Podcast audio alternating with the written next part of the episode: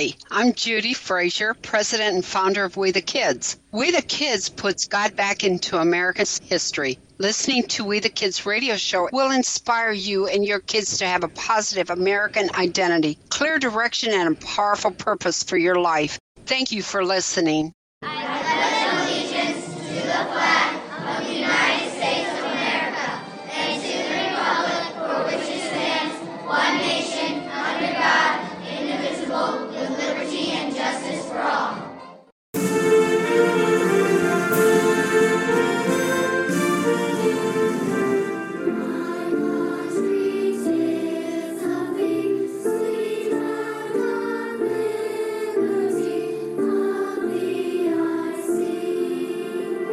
Welcome to We the Kids radio show for kids from 8 to 108. I am Arch Hunter, a father, a husband, and an historian. And I'm Lydia Nuttall, a mom and executive board member for We the Kids and author of Forgotten American Stories Celebrating America's Constitution. And later on in the show, we're going to hear from the We the Kids Liberty Players. The mission of We the Kids is to put God back into America's stories, to help American kids be proud to be an American, to love and defend America's Constitution, and learn the principles of freedom that establish unprecedented freedom in our country so that they can preserve freedom in America. And that is so important. That's why we're doing this show. So we're glad you're listening.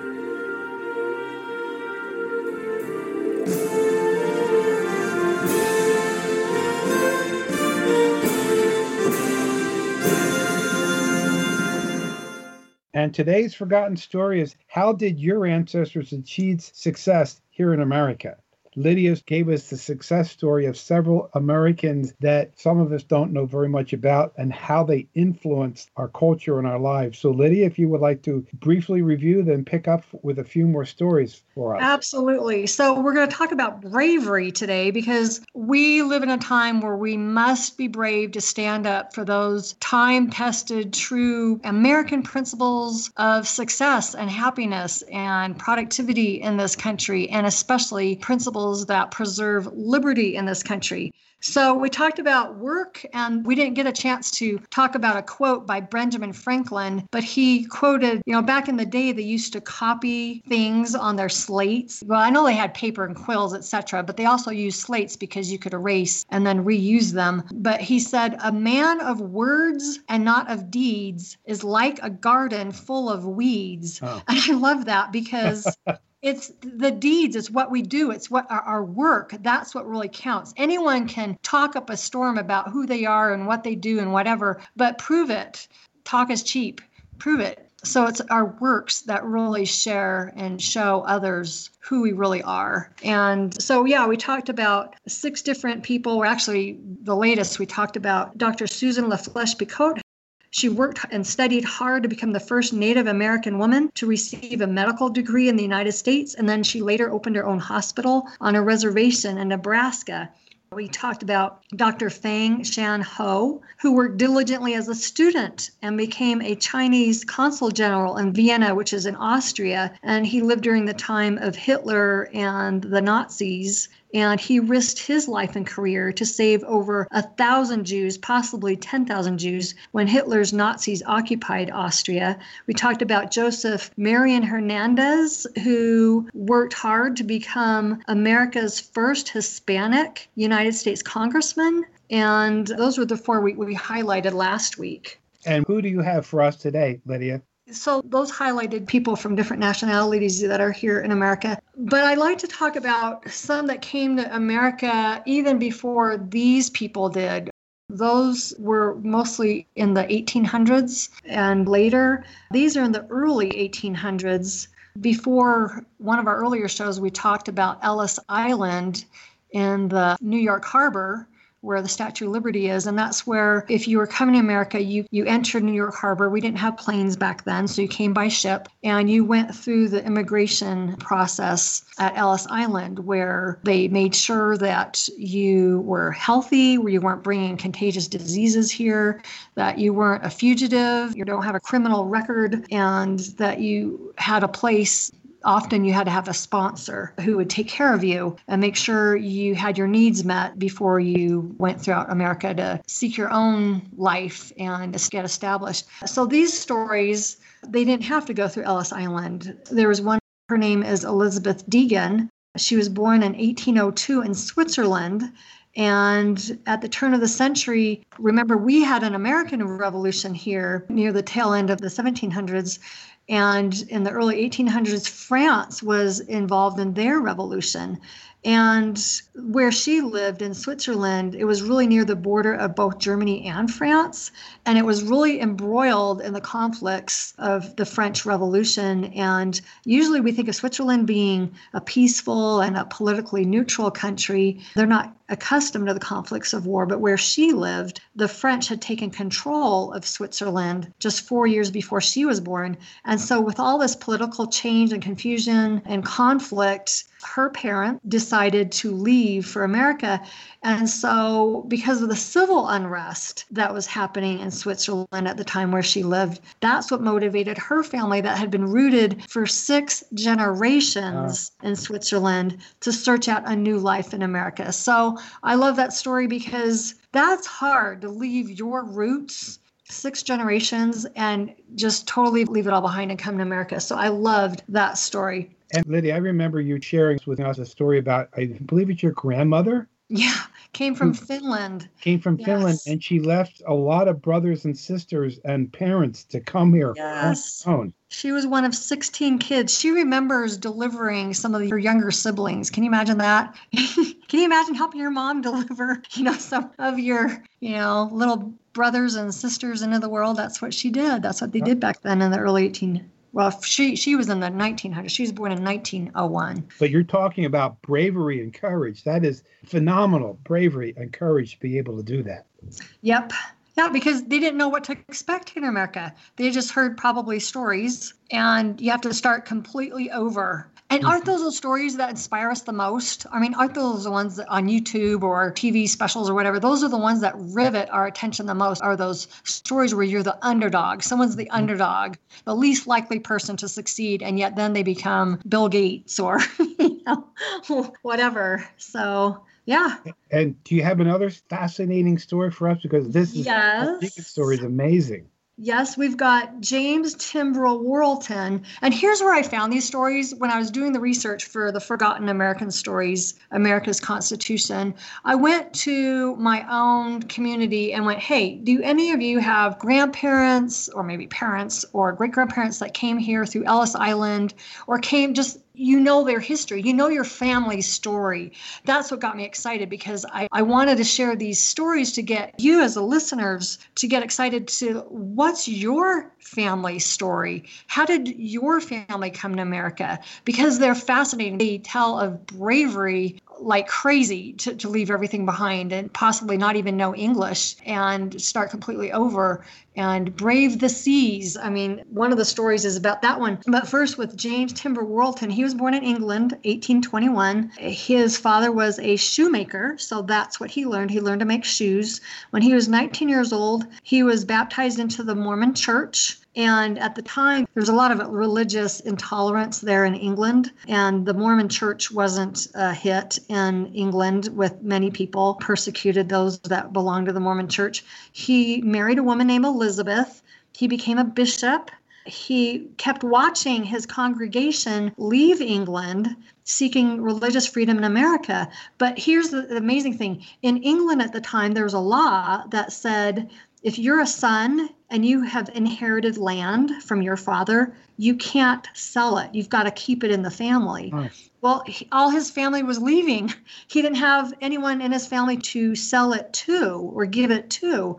So now he's stuck with his land and he can't leave. So, because they didn't think they could ever sell his estate and pursue their dreams to immigrate to America themselves. But later on, many years later, the city there in England agreed to purchase Timbrell's estate. So he promptly packed up his stuff and his family, and he left England for America. And one of the things, oh, this just pulls on my heartstrings. He wrote, and I'm quoting him, he says, I joyfully left our native land and the home of my forefathers bade farewell to my widowed mother, sisters, and friends to cast my lot with the people of God. And then, evidently, the departure was not so joyful for Elizabeth's family because her mother cried and called, quoting, Oh, Lily, my Lily, I'll never see you again. Oh, my hmm. goodness. Mm. Can you imagine? Oh.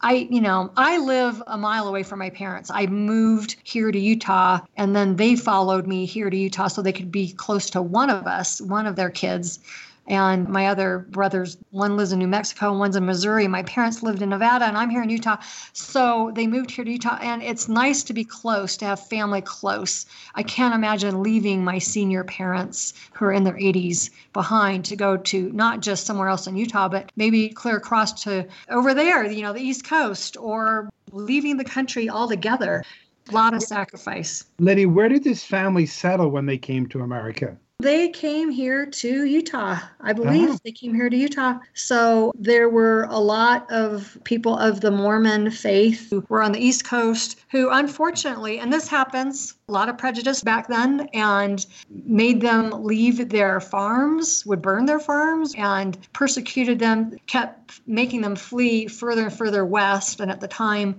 the farthest west border of what was the United States was Missouri. And so those members of the church moved there and then got kicked out of Missouri and then went to Nauvoo, Illinois, and then they ultimately fled the United States altogether because nobody was protecting their rights of property and life and liberty and religious freedom. And they came here to Utah, which was so it's high desert, folks. You have to irrigate or nothing grows. so, not only coming to America was such an act of bravery and courage, but also now having to travel so far across America to settle in Utah. Yeah, which is amazing because you can imagine anyone's disappointment. The members of the church received persecution, but there are other religious denominations here in America that also receive persecution from others. Sadly, it tells on us as human beings that mm-hmm. it's human nature to pick on others who are different than us, who believe differently than us. And a lot of it might be out of fear but a lot of it is i don't know i guess we have that bully aspect mm-hmm. ourselves and that's something that we want to use our freedom here in this country to make sure everyone has the opportunity to believe what they want and you know religiously politically make their own choices even if it's different than us and that's our First Amendment. And sadly, a land that should be free and offer everyone religious freedom, we have a past where we haven't. Even with the Native Americans, think of it, you know, kicking them off of their land. Well, they have a right to their lands also. And living in what was then the United States of America, we should have honored their right to live where they live the best we could. But, you know, there's just conflict. It's like, well, yeah, but they've got land that we want. You know, we mm. have selfishness in us as human beings. And sadly, some have used our freedom to take away the freedom of others. And that's what we don't want. We want to make sure we protect everyone's freedom of religion, everyone's right to life, everyone's right to be free, and not just people who are the same as us. Liddy, I remember as a young child having to have surgery, and I was so fearful of it. And the doctor sat me down and he, he said, The reason you're fearful is because you don't have much knowledge about it. And he explained mm-hmm. it to me. Mm-hmm. And it just calmed me right down. And don't you believe that so much of the fear that we have seen and the abuse that we have seen of one people to another is because of fear of the unknown? Yes, absolutely. Yeah, when you don't know what's ahead, you have the choice to fear it. And then fear can actually breed resentment, anger, intolerance. It just kind of fosters all the other negative mm-hmm. all character attributes. Whereas if we look to the future, even if we can't see that far into the future, and think positive and look at the positive, there are a lot of positives that we can find in people that think and believe differently than we do or look differently than we do. Ultimately, I love that one song, We All Bleed the Same Color. Mm-hmm. You know, we do. We're all human beings. Let's right. treat each other as human beings and give each other the respect and the love. Um, and that's what's cool about our country. We are founded upon the principle that all men are created equal and that we are all created by a creator So that means no matter what we look like or what we choose to believe, we are all brothers and sisters. And would hence, you, we should treat each other as such. Share with our listeners the difference between a natural born citizen and what is a naturalized citizen.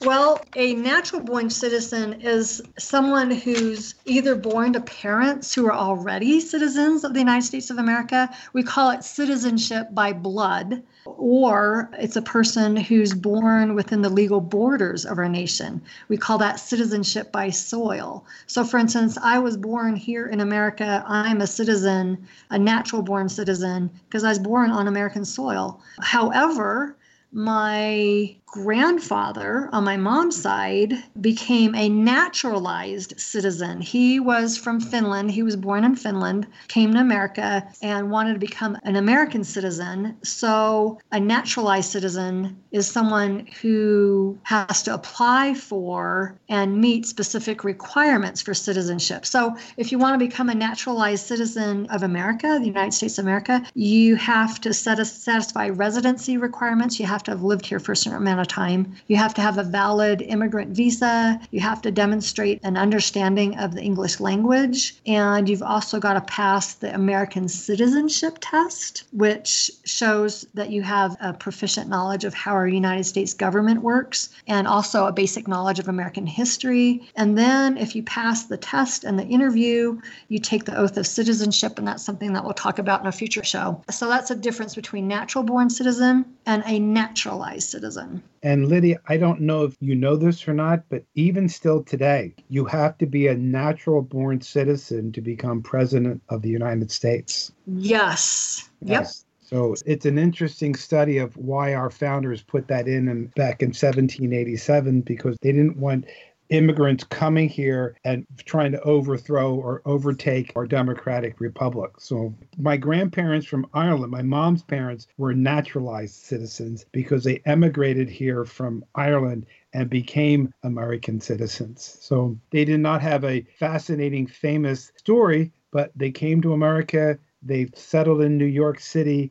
My mother was actually born on Broadway. And then when she was young, they moved to the Philadelphia area and raise their family and raise their three kids and continue to progress through life. So my mother's parents were naturalized citizens. My father's parents, because we came here in 1703, were natural born citizens. So the wow. difference. So let me give you a quote from John Adams. I'll give you part of it and please respond to it. John Adams, one of the signers of the Declaration of Independence, Constitution, our second president, it should be your care, therefore, and mine, to elevate the minds of our children and exalt their courage, to accelerate and animate their industry and activity, to excite in them an habitual contempt of meanness, abhorrence of injustice and inhumanity. Well, I love the part about our focus, especially as parents, as grown ups, as teachers, anyone that has children, that we need to elevate their minds and to exemplify courage or bravery, which is what these stories exemplify, and to work you know, industry and activity, not just be couch potatoes or playing on phones or whatever. To have that balance, that work is really important. And to make sure that they're not mean, they have a contempt for meanness, mm-hmm. that instead they lean towards kindness. And isn't that something that we need more of today. We need more kindness. We need more people that are brave to stand up for their rights.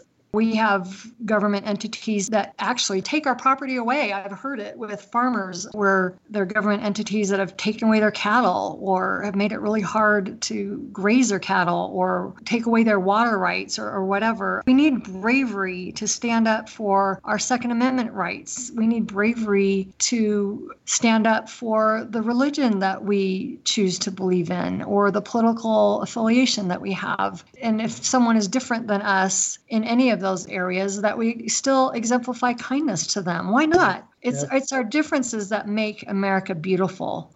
And I remember Lydia, somebody saying to me one time, part of our bravery should be our humbleness. Mm. And realizing that we all listening to this program live in a phenomenally great country that's given us tremendous privileges. And we should be humble about that and grateful for that and demonstrate that towards other people who believe things differently, who yep. live differently, who have different points of view. That, I agree. That, that humbleness that we should demonstrate. And that I believe that's actually part of bravery to be humble in understanding that because of I this agree. great nation that we live in. Love it. Um, well, we invite everyone from 8 to 108 to join us again for We the Kids radio show to hear more forgotten American stories and learn the principles of freedom so that we can all preserve our freedom. And something to ponder this week. Has there ever been a time when you had to have been brave and exemplify courage? There is a time now where all of us need to demonstrate that braveness, exemplary courage, and show that humbleness and gentleness towards each other. I totally agree. Thank you, Arch. So, we also invite you to check out the We the Kids website. It's wethekids.us. There are additional stories and insights and activities there that you can do with your kids to help foster within them their pride in being an American and loving and defending America's Constitution. You can send your own family story to WTK at wethekids.us about how you or your relative came to America, and we'll post it on the We the Kids website. And don't forget, you can purchase Forgotten American Stories stories celebrating America's Constitution on wethekids.us or on forgottenamericanstories.org. Thank you so much for supporting We the Kids. And now let's see what the We the Kids Liberty players are up to. Hi, I'm Daniel. And I'm Christelle. Today, we're reading a story from Lydia's book, Forgotten American Stories, about a family of German immigrants who came to America. Let's go to America. These were the words spoken by John H.C. Heisterberg to his wife Mary in the year 1847. The place was Hanover, Germany, a little village where they tilled a few acres of ground near their home. It was a meager living. The work was hard with no future, but compulsory military training was what they objected to the most. Their young son, Henry, was 17 years of age and would soon be called into service. They were tired of the needless wars from which they had never benefited. How could they give up their son who might be killed or maimed for life? Friends and relatives had reached America safely, even though it was a long, dangerous journey by shell ship. America is the land of the free and home of the brave, John quoted. We will go, we will survive and succeed. Preparations were made. They agreed to take only the bare necessities. Father John built a large wooden trunk upon which he carved his name, Heisterberg, 1847. Mary packed their clothing. Her best dresses she left to her friends and relatives. Dishes and utensils they could purchase in America. She couldn't pack her spinning wheel, so she carried it with her. When goodbyes were said and the family boarded the ship, there was a special sadness in her heart as they watched the shoreline fade away. Their home had provided many pleasures as well as sad memories. Then they turned their faces and thoughts toward America. Daniel, what else happened to the Heisterberg family? Well, the voyage across the Atlantic by sail ship was long, uncomfortable, and lasted a full six weeks.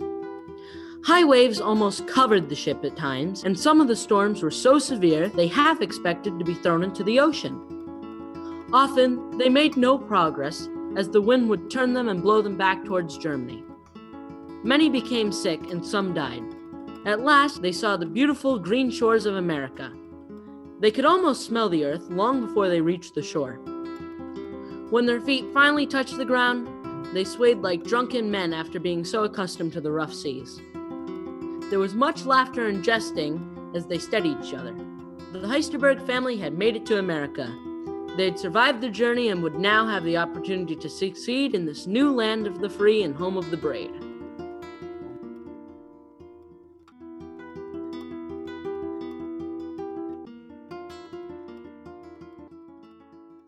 So, Daniel, what would you pack in a wooden trunk if you were coming to America? I guess I'd pack my writing supplies. I'd probably pack my cat. What about the cat's food, though? Oh, I'd just carry it. I would also pack some clothing, two outfits for summer and two outfits for winter. And I would probably wear my coat on the journey there. I didn't even think about clothes. I probably won't have room for underwear. That's a good thought, Dan. Can we fit a flat screen TV in that box? I think I'd bring a dictionary so I can learn the English language while I'm on the ship. How about blankets? Probably bring my Bible. I would definitely buy a copy of the Constitution so I could study up on it. It's interesting to think what people would do just to come to America and experience liberty. What they would leave behind. I wonder what you would take in your suitcase.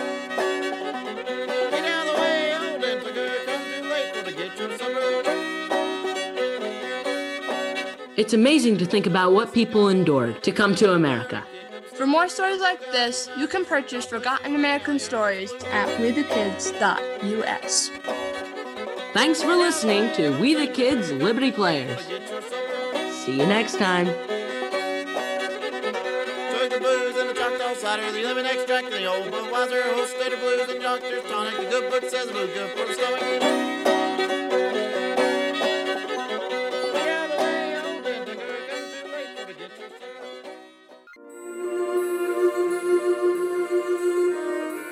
We want to invite everyone from 8 to 108 to listen and please join us on We the Kids radio show and to hear more forgotten stories. Learn the principles of freedom that established unprecedented freedom in America so that we can all, whether we're 8 or 108, preserve our freedom.